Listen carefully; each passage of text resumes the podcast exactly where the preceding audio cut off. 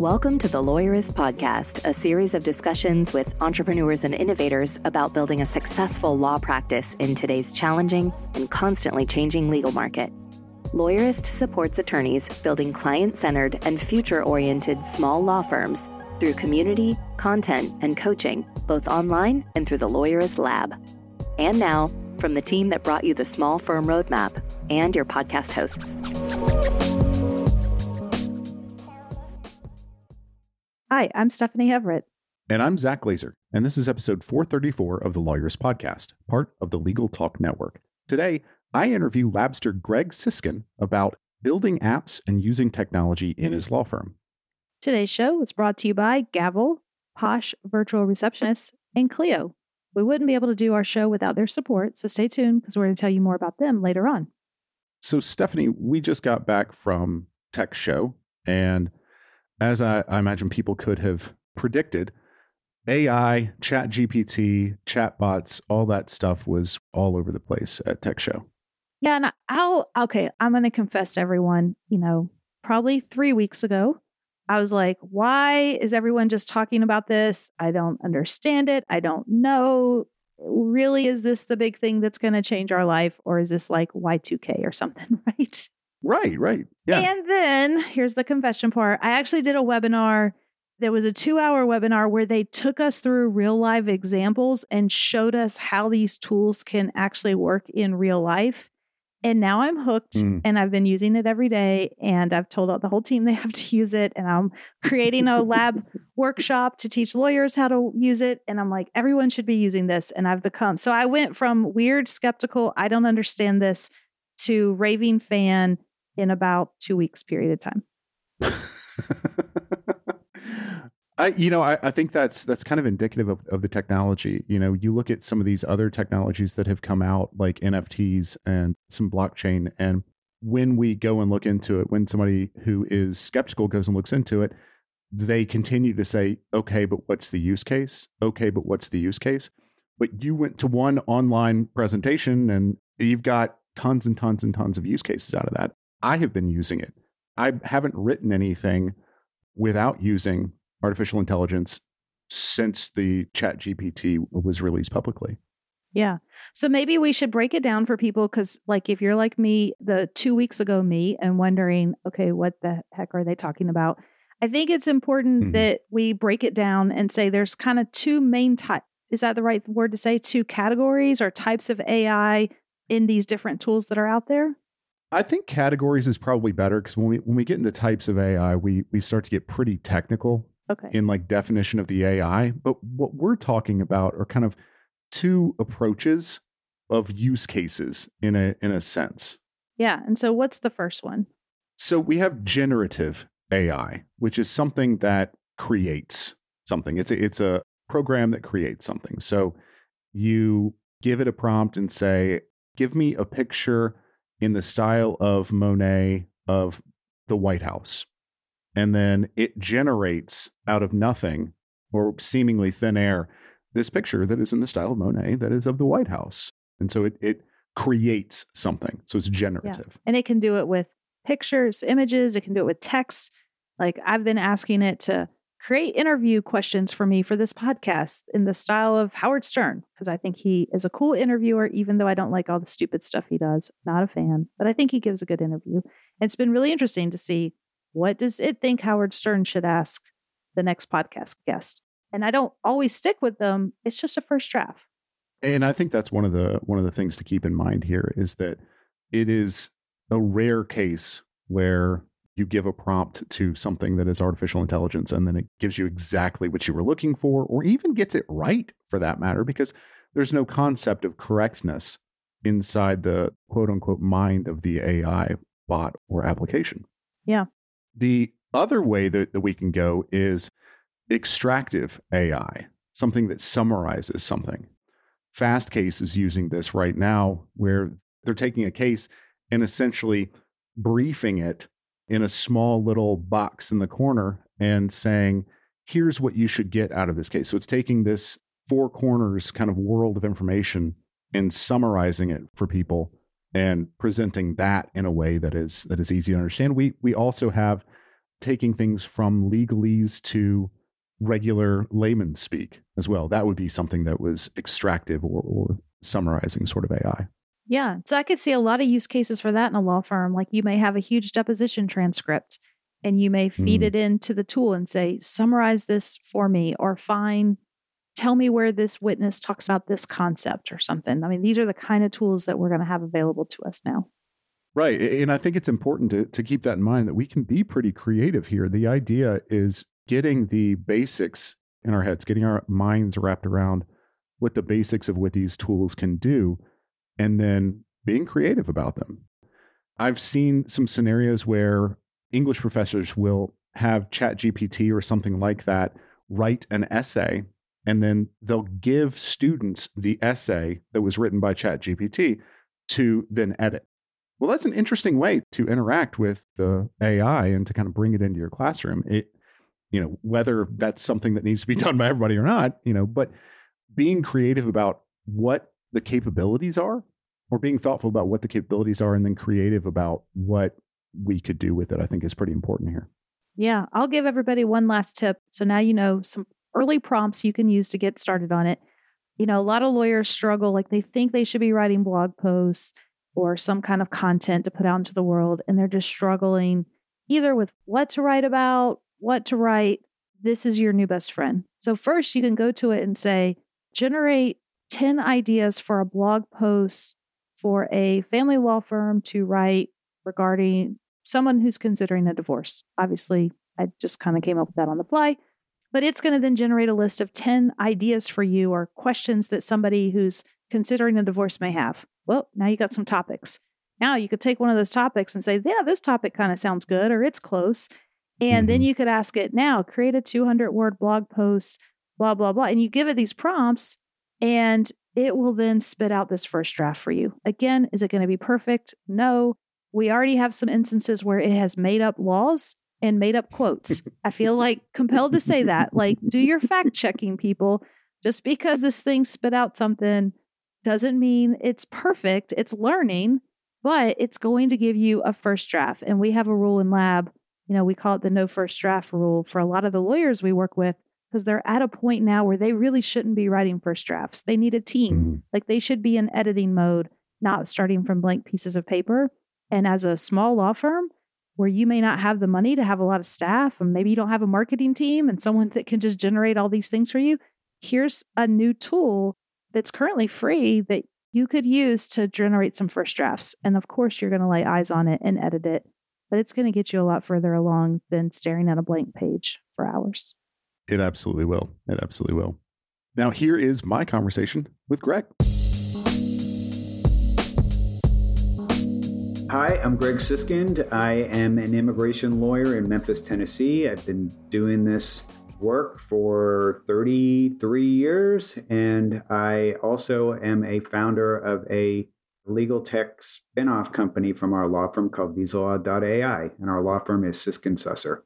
Greg, thanks for being with me. It's funny that we're doing this via the internet because we actually are both in the same city. It's rare that I, I actually get to talk with somebody too much that is in the that is in Memphis with me, a fellow Memphian. We're it. We are Legal Tech Memphis. this is that's exactly right. we just did this at the end of our our regular meeting. So, yeah, I, I appreciate you talking with me about this and kind of thinking about that about legal technology in the law. Obviously, you've been on the forefront. You've been the legal tech Memphis, along with with some others. I don't want to you know just say that it's just you, but you've been doing this type of stuff for a a while. I'm old. well, you got you got a lot of time left in in doing this, I think. But you've been doing this for I mean, you said you've been practicing for 33 years. You've had a website since 1994, right? That is correct. I think you were saying to me earlier before we got on the air here that that website is older than some of the the lawyers in your firm, which is pretty uncommon even now. Yeah, well, actually, the firm and the website were started together. I was at a big law firm in Nashville, actually, is where the firm started. I, I married somebody from Memphis and we relocated here shortly afterwards. But I gave my notice and uh, at this big firm, and I spent the next two months basically working on a website, and then uh, the website opened when the law firm opened. Okay. That's kind of a nice little entry there, you know, saying like, yes, we've been tech since the the beginning because when I think of your practice, I do think of of being kind of tech forward. I frankly, I went to a one of the museums here the other day because you, your firm was was noted in the in an AI exhibit that was there for your yeah, use cool. of technology. that that was really neat. I had never been to a museum where I had known somebody that was actually in the exhibit. But you have been doing this. It, it is synonymous in my mind with your firm. I think the question that I have a lot of times is how do you go about doing that? You know, it's easy to say, I want to be tech forward. It's easy to tell people, go out and keep tech on your mind, you know, read blogs and, and all that stuff.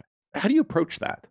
Well, I mean, generally speaking, we're looking at like, I mean, what are we hiring the tech to do on there? What, what hmm. problem are we solving when we're talking about introducing technology? I mean, it's a little different today where it's sort of like you know the whole practice is basically centered around one tech or another whether it's like right. using microsoft word and uh, you know outlook versus and and being on a zoom call and the rest of the stuff that happens but in terms of i guess there's tech and then there's you may for example have a you know do things manually with tech like writing a word document over and over right. and over again so it's not just tech it's figuring out how do you leverage technology to work faster, better, cheaper. You know, those are the three things. You're in we're in service in a service business, and my father, who was a uh, he had an advertising agency when I was growing up, and he was in a service business. When I started the firm up, he gave me a lot of good marketing advice, and he always said, "You can do three things in a service business. You can deliver high quality work, you can deliver it quickly, or you can deliver it uh, inexpensively or expensively." He said, "But if you want to be inexpensive, do high quality work, and do it quickly, you're going to go out of business if you try and do all three of those things. Pick mm-hmm. two on there. But the challenge to that is, and, and I don't think this was original advice to him, is that with technology, you can actually do all three. You mm. can lower your costs, you can have it do it at a higher quality, and you can do it more quickly than you could without technology. So, you know, what we're looking for in a lot of cases are where are the pain points in our practice in terms of you know in the substantive legal work that we're doing things that we are spending too much time and spinning our wheels on and that brings up things like document automation and it brings up good systems and all that some of which i guess we'll probably talk a little bit about when we talk about case management but some mm-hmm. of that there and then there's also practice management automation as well not just on the substantive way we handle the cases but in terms of like just internal business issues that we have to deal with. Where are the pain points there? And a lot of the stuff that you know we're working on is usually after really trying to observe our practices and figure out where we have breakdowns and what is possible and we're always on the lookout for like what new tech is out there that can help us do that and you know fortunately in the last couple of years there's been a lot of really cool things that are allowing us to go DIY mm-hmm. as opposed to necessarily having to go out and shop and buy a product. So that's kind of how our company ended up, or VisaLaw.ai ended up spinning off, which is that there was now these no code and low code software solutions where we could build out products essentially for our own use mm-hmm. that would, would for others as well. But we were not a software development company, so that's not uh, the way we ended up approaching it. But the fact is that these products were easy enough to customize and solve what we wanted, and so lately, that's where we've been going. But we've tried to, you know, all along try and figure out where technology could speed things up and improve the process. I like that idea of, you know, approaching it from what is it we need something to do, hiring technology. Mm-hmm. Because we have a tendency a lot of times in my mind to think about tech as something new and technology in a law firm as something new. And it's decidedly not. At any time, in practicing law, people have been using something that's more advanced than others in using boilerplate things and creating processes that allowed people to go faster. And so, this idea of just using the technology that exists and kind of comes up to enhance the practice and try to get, I think, try to get as close to being able to do those three things as possible quality, inexpensive, and, you know, quickly. Right. So in doing that, you've you've built out this visalaw.ai that's not part of your practice. And I think this is something that's fascinating to people a lot of times is that they like having a law firm, but they also can say, "Oh, I'd I'd love to build the technology. I'd love to build the practice management software that that I am using."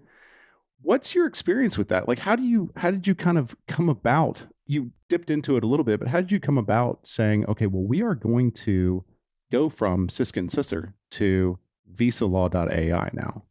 Yeah, I mean, I th- I think our our company is a little bit different in terms of um, you know maybe than others because it really sort of builds from a um, our firm's long history with publishing and writing. Mm. So I have uh, the part I didn't mention at the beginning when we were talking about how I you know left a big law firm. I was able to leave a big law firm in 1994 because I had a I was a co-author of a book on an environmental law topic of all things. It wasn't on immigration law, and okay. it's on a topic that I left decades ago, but it made a lot of money. That book on on royalties, and that funded my departure. Basically, I lived out those royalties for the first year of the practice. But over the years, I've spent a lot of energy on writing, and I'm now I think eight books that I've written in my career. Oh, so, wow. you know, one of the businesses that we uh, spun on is the technology company I mentioned because obviously that's probably most interesting for uh, for your listeners. But I also we spun off a publishing house after I had done books with Lexis, and uh, the first one was with the company that uh, was acquired by West, and I did a book for the ABA, and I did a book for SHRM. Anyway, so I also chaired the ABA's book publishing program, so I learned a lot about the business side okay. being a publisher. So I kind of saw both sides of it and, and decided we could do that ourselves. So, with that being said, one of the things that we're trying to leverage was how can we leverage content that we're creating in technology? Because I think that that's something that makes the stuff we're working on potentially a lot more valuable to the people that we potentially be selling it to. So, what really sort of changed things for us was when maybe it was 2015, 2016, when the um, first low code AI decision tree kind of products were coming out. So Neota Logic uh, was one, and that that's one that we we we used for a while, and then uh, we we ended up switching to Afterpattern. But basically, those are products where you could marry good content with a uh, something that was highly useful. So we had a um, you know what I was initially doing was developing eligibility advisors in these tools, just little apps that helped you figure out if you would qualify for this immigration benefit or that immigration benefit. And then those are actually fairly easy in terms of a uh, you know in structure to do those. And then we got a lot more advanced as we started to really get to know what we were doing. Now we actually have people at, at the office who just do nothing but work in these apps and really know them really well and can do a lot of stuff that we can't do alone. But you know the document generation capabilities in these products and you know some of the things that we're doing but they all come from content so that's the secret sauce for us is that uh, even though we're mostly aiming at, at other lawyers as far as what we're building but also some of it's consumer facing as well so from our perspective in terms of why we're building the other part of it is it does actually help the law firm that the lawyers in the law firm are actually app authors mm-hmm. but the apps themselves are designed to actually be profitable and have their own customer base outside of the firm. I think that the law firms being the app authors, and uh, just to kind of clarify some things, the app in the the Afterpattern sort of universe is it's more than just document automation. It is a way of kind of solving a problem. It's it's a way of doing something. How, how would you describe the the app in order to kind of bring people along here? Yeah, so I mean, I'll give you one example of an app that we built that solved a really a major problem for immigration lawyers, and it's one that's becoming pretty popular. So there's something on an H-1B visa, and a lot of people have heard about that in the news, or they may be just familiar with it from their uh, companies that they work for. It's a visa for bachelor's level workers that are being uh, recruited by a company. And when you hire an H-1B worker, you have to make a filing with the Department of Labor online and you have to post a notice either electronically or on a bulletin board you have to create something called a public access file within 24 hours of filing the labor condition application online. And that has all kinds of wage information and mm-hmm. benefits information. And there's a lot of stuff that has to happen very quickly in that 24 hours. And immigration lawyers need their clients to basically do a lot of the heavy lifting on that because they are the ones that have that information and they have to and they're the ones that have to have the public access file in hand so if the department of labor knocks on your door the next day or any employee knocks on you know it then you have to have it so the mm-hmm. problem lawyers had is that you know we we don't have enough time to get this thing done in 24 hours unless the client is really cooperating with us and getting everything. So okay. a lot of lawyers just send this to their client with an email saying you need to put all these things in there and have this thing done within 24 hours. And that may happen and it may not happen. Right. There's a lot of non-compliance in that particular space. So what we we discovered was there was this area of immigration law where it was a big pain point. There was, you know, very much a lot of time pressure, a lot of things have to happen. And then you kind of keep your fingers crossed that your clients are doing what they're supposed to be doing. But we also have seen over years that a lot of those clients didn't. And then when they got audited, they got slammed. So we were trying to see if there was a technology solution that would help us here. And we found it, which is we built an app that, first of all, it does the online posting and meets the legal requirements for that. It also takes the either the client can do it or the law firm can do it, but you know, asks a series of questions at five to ten minutes, and then you upload a couple of things, and it generates the public access file. It date stamps it. There's also notifications that have to go out to the workers that are, mm-hmm. that are affected. All these things happen in the context of the app, and something that takes five to ten minutes now. And we also get because it's date stamped General counsel will get it, lawyer will get it, HR will get it. Everybody knows that it was done in a timely manner. It's stored electronically, so if the government comes and you know asks for it, it's all there. Mm-hmm. And that's something that turned a you know most lawyers didn't want to do it because it couldn't be done inexpensively and clients didn't want to pay for it. They wanted to so they would end clients would end up saying well we'll do this because it's too expensive and then the clients wouldn't do it. Mm-hmm. now we're actually able to turn something into a profit center for the law firms that are doing for our law firm and other firms that are using the software where they can do it quickly and inexpensively and you know really something that is is not a pain point anymore for these firms. It's like the more they're doing of these the happier they are because it's now some place where they, they can charge enough to make money so that's an example of something that's very specific to immigration law but there there are these kinds of things in every area of law and the nice thing was this product that we built you know is mostly, you know, there's not any novel technology we invented. We basically mm-hmm. took a platform that was already out there and really customized it to do a particular job, and it did it pretty well. You know, that's a, the takeaway, I think, is that there are a lot of these types of things that firms can do and automation that they can build to really make, you know, something that's a pain in the neck is something potentially that is a winner financially for them instead of something that they uh, consider to be a drain on resources. Right, exactly. Because I think that that does those three things that you were talking about earlier. You know, it, inexpensive, it's quality, and it's quickly. So that's an example of one of the sort of apps that, that one can do. The you know client is inputting information. The information is going into a database of sorts, and then things are kind of created from there, documents and right. other information. In building this, what is the lawyer's role in that? Because I guess the, the question is, should I learn to code? But that seems A, this is a no code or low code solution.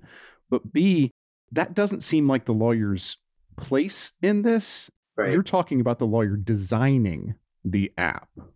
Yeah, the lawyer designed it, but also there's a, you know, this is to comply with a regulatory requirement. So there's a lot of law here. And mm-hmm. you have to make sure that at the end of the day, the app is asking everything that's required. All the documents that are in there are the ones that are being done. There's a something called an actual wage memorandum that has to comes out of very specific regulation and the app actually builds that document that has to comply with the law. I mean at the end of the day you have to produce something that when a department of labor auditor comes that it is going to be considered to be complying with the dol requirements. So i mean the lawyer is the most critical part of this i think. You can always right. find somebody to design the tech around it but without actually having somebody that really knows the law on there, you haven't really solved the problem. And that's one of the things I think is first, you know great about legal tech is that that you really have a lot of opportunities for a lawyer, even if a lawyer is not that much of a techie, mm-hmm. if they can envision kind of how. I mean, they, they have to be more. I want somebody who's when we're designing things more as thinking from the consumer's perspective, the consumer of technology. How would a user, if you were using this, you know, and what would you want the experience to be? What do you want it ultimately to be like at the end? And then we can, you know, either we can build it ourselves or we'll, we'll find somebody to help us with it. But that's usually from that's I think a lot of people have a trouble envisioning sort of like what they how the technology would actually get them the result that they wanted.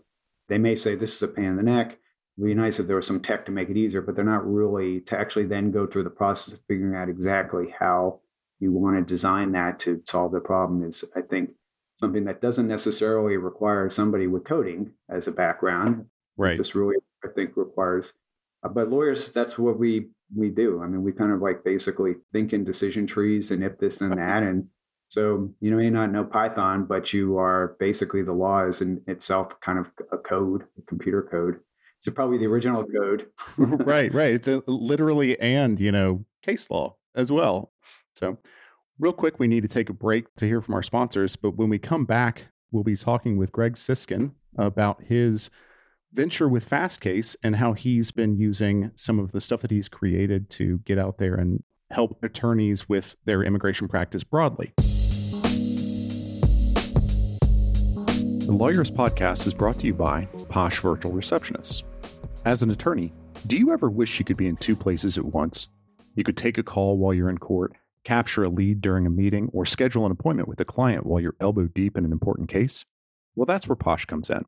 Posh is a team of professional, US based live virtual receptionists who are available 24 7, 365. They answer and transfer your calls so you never miss an opportunity. With Posh handling your calls, you can devote more time to billable hours and building your law firm, and the convenient Posh app puts you in total control of when your receptionist steps in. So if you can't answer, Posh can. And if you've got it, Posh is always just a tap away. With Posh, you can save as much as 40% off your current service provider's rates. Even better, Posh is extending a special offer to Lawyerist listeners. Visit posh.com forward slash lawyerist to learn more and start your free trial of Posh Live Virtual Receptionist services. That's posh.com forward slash lawyerist. And by Clio. What do solo and small firm lawyers with great client relationships have in common? They use cloud based legal practice management software to run their law firms. This is just one finding from Clio's latest legal trends report. There's no getting around it. The fact is, when it comes to client expectations, standards are higher than ever before for lawyers. Proof is in the numbers. 88% of lawyers using cloud based software report good relationships with clients. For firms not in the cloud, barely half can say that. That gap is significant. For more information on how cloud software creates better client relationships, download Clio's legal trends report for free at clio.com/trends. That's Clio, spelled C-L-I-O dot com slash trends. And by Gavel. In the next 10 years, 90% of legal services will be delivered online by lawyers. Gavel, previously called Documate, is the software platform for lawyers to build client facing legal products. With Gavel, collect client intake, feed that data into robust document automation flows, and collect payments to scale your practice. Companies like Landlord Legal, Just Tech, and Hello Divorce are built on Gavel for both internal and client facing automation. Sign up for a free trial now at gavel.io slash partnership slash lawyerist and get $100 off your subscription. Or you can book a time at gavel.io slash partnership slash lawyerist to get a free consultation on incorporating automation into your practice. And we're back with with Greg Siskind. Greg, before the break, we were talking about just the general idea of building apps and using technology in your practice to enhance, frankly, what we're able to do. Recently, you and uh, your team, the people at VisaLaw.ai, have kind of partnered with Fastcase, and I don't want to use a, a word inappropriately, but have gotten together with Fastcase in order to develop a case management system specifically for immigration. Can you kind of walk us through that a little bit, like where that came from and how you wind up going from building H1B apps to, you know, kind of a fully functional, hopefully, case management system? Yeah, so this kind of goes back to what we were talking about before, as far as starting with the content and then working its way into the technology. Yeah. A project that my law partner, Ari Sauer, and I started a few years back is we write a systems book for the American Immigration Lawyers Association that basically pulls a lot of the systems that our firm has been using over the years. But that systems book, which goes by the nickname the cookbook, that book has a is is two volumes and it's about 3500 pages Okay. so So it's small. fairly substantial but we we have about 25 I'm, i think there's like 25 chapters i don't know it seems like it's always in the process of uh, consuming us as far as updating it but each chapter is basically sort of like a overview of the law then followed by everything that you need to handle that particular kind of case whether it's checklists or question or client intake forms or templates and sample us government forms and flowcharts and and it's designed both for new lawyers as well as experienced lawyers that just want to have good systems in place and never really have it had it all documented.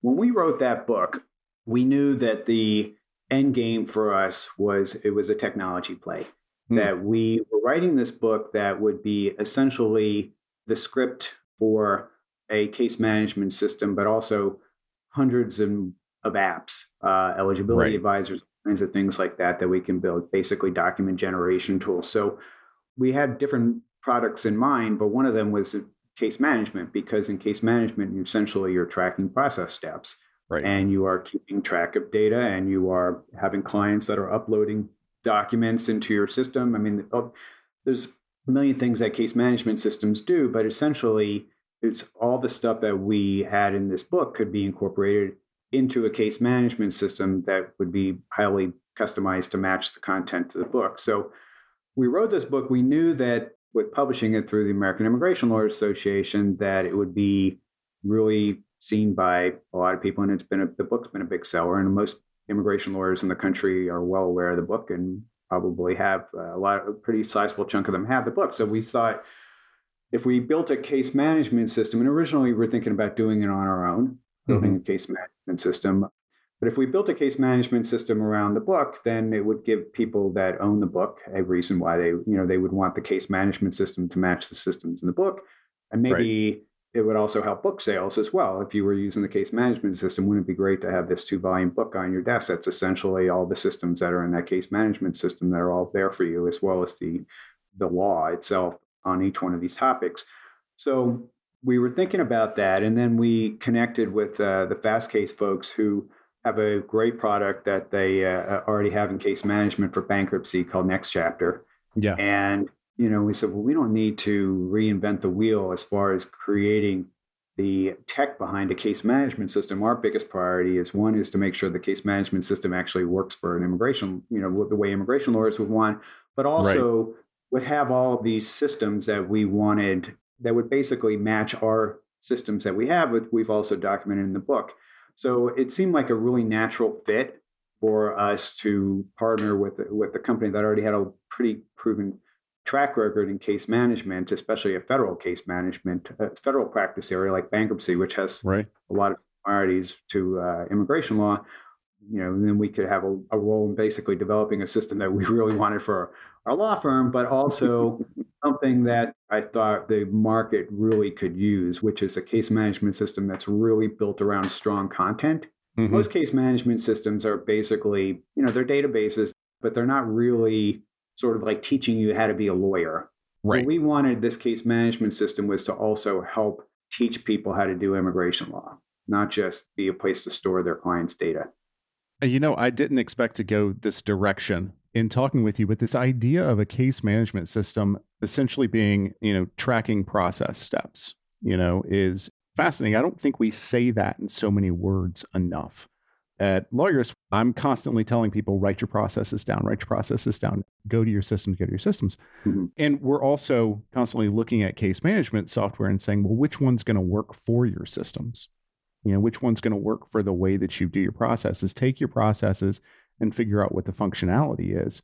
But the actual systems, the actual case management software, a lot of times is built, like you said, as a database to track client information, to track some case information, to create project management mechanisms in there. And so it's a way of building these things instead of actually saying, okay, this case management software is your processes. So right. that in and of itself is is interesting that that's what it is. This vision, this idea of having this case management software, this law practice management software with your actual book, the processes and systems book sitting next to you. That in my mind is the ideal of how one should be doing this anyway you know and it doesn't have to be a physical book. It can be you know something on a on a wiki or or something you know on OneNote or something like that. But having this physical software and this you know idea of your process is kind of putting that together and that being how you operate your firm. That's the hope. Yeah. Yeah. yeah i mean everybody knows that you need a good system in place i mean i think the problem on it is it's just we're trying to just deal with our client matters every day I mean, we're just consumed with just trying to meet our deadlines and trying right. to just keep things moving along and the uh, you know a lot of times I mean, it would be nice to be able to put the time in to really build out a lot of the stuff, you know. So that's I think why a lot of people are, you know, are interested in the book was mm-hmm. a shortcut for them. And at the end of the day, where our hope is not just the Fastcase tie-in, but actually we're in discussions with multiple case management companies about incorporating that content in and customizing their products so that they work with that book. Mm-hmm. We hope people will really like Fastcase's, the, the software, because we're you know helping them to try and design something I think that's going to be really nice. But you know, if, if they if somebody wants to use a different software for their case management, but still have access to that content, then that's the other mm-hmm. part of this. Hopefully, rolling it out to other vendors as well. And Fastcase will be the one that I think we're we're involved with the actual design of the product, but in just right. in terms of the content play, you know, there may be others. Well, that's kind of the idea there is that, you know, your systems and processes theoretically should be tech agnostic for the most part. It shouldn't really care what tech you use, provided the tech has the ability to deal with all the functions and features and everything. But, you know, it shouldn't matter what technology you're using. But I also like this systems and processes, the thing you said back a little bit ago of, of there are hundreds of apps that you can spin out of these systems. And I think people forget that when you write these things down, when you put them down into processes, you can then look at them. You can look at them in a 30,000 foot view. You can look at them, you know, very closely. And ideas, in my experience, come out of that. And bottlenecks, you start to see bottlenecks, you start to see things like that and be able to spin out some of the apps that you're talking about as well. That is the hope uh, there as far as the, uh, you know, the hundreds of apps. But even something like you know, and then you know all these advisors and you know things that we can have, but you know, just something as simple as an you know an engagement letter, which mm-hmm. believe it or not, for us was one of the toughest things that we had to develop was an app to automate our engagement letters at our firm.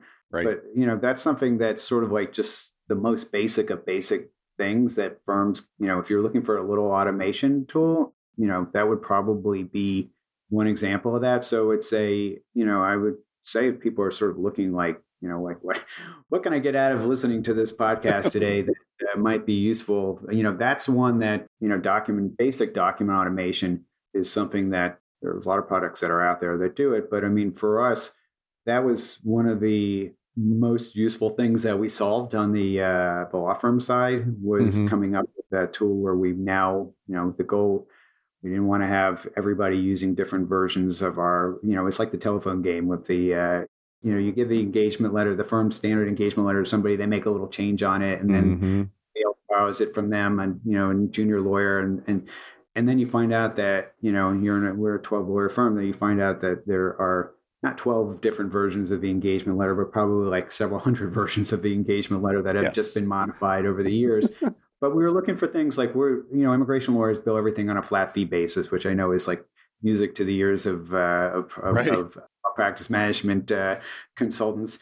But you know, having our fee our fee schedule feed into the app so that you you know you do a drop down, you pick the kind of case you're going to be doing, and it will automatically feed in there what the fee is, and then it asks you like a lot of detailed questions about you know how are you doing benchmarks, are you doing hourly, are you doing you know and all all those kinds of things. It asks for particular kind of case, it may give you options for different different kinds of costs. But the idea is that we wanted to have something that would be fast, for the lawyers that would preserve consistency across the firm. Also, something that would be convenient for clients. So at the end of this, it basically you know sets it up for e-signatures for the clients on the uh, on the engagement letter, and then we'll dump into our case management system or our document management system at the end. You know, that being said, that's something that people figure I don't know what I would use. You know, what what what I would automate. Mm-hmm. That's like the one common thing that every firm law firm in the country could probably benefit is from having some automation of their engagement letter. And it's probably one of the things that's the biggest pain in the neck in slowing things down at a firm when they do that. So that's one basic thing that uh, we we did that I feel like even if somebody I'm like I never I'm never taking an immigration case. I don't care what he's talking about on this, but the engagement letter. And we we do that on our mass well, I didn't mention, but we we are involved in mass litigation as mm, well. Cases we we sue with three other law firms and sometimes hundreds of plaintiffs in a case. And we basically adapted that engagement letter mm-hmm. to something that we built for each case that we're doing, where our plaintiffs go through a little interview and then it builds out an engagement letter for them, which they sign online.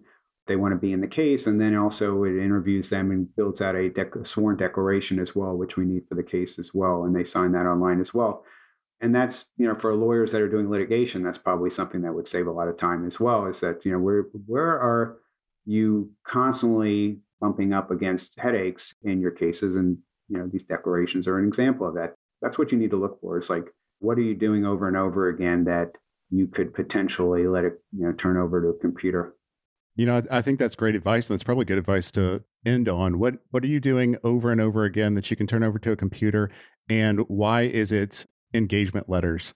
you know, that's the first thing that, that you can get into. I think that's great advice, Greg. Greg, I really appreciate you being with us. I know you're you're a lot of places at a lot of times now. You were just at the ABA Tech Show, depending on when this airs. You know, talking about AI and and legal technology and talking about your your Fastcase venture and things like that. So I, I certainly appreciate you being with me. Thank you. Enjoyed it. The Lawyerist podcast is edited by Brittany Felix. Are you ready to implement the ideas we discuss here into your practice? Wondering what to do next? Here are your first two steps. First, if you haven't read the Small Firm Roadmap yet, grab the first chapter for free at lawyerist.com forward slash book. Looking for help beyond the book? Let's chat about whether our coaching communities are right for you. Head to lawyerist.com forward slash community forward slash lab to schedule a 10 minute call with our team to learn more. The views expressed by the participants are their own and are not endorsed by Legal Talk Network. Nothing said in this podcast is legal advice for you.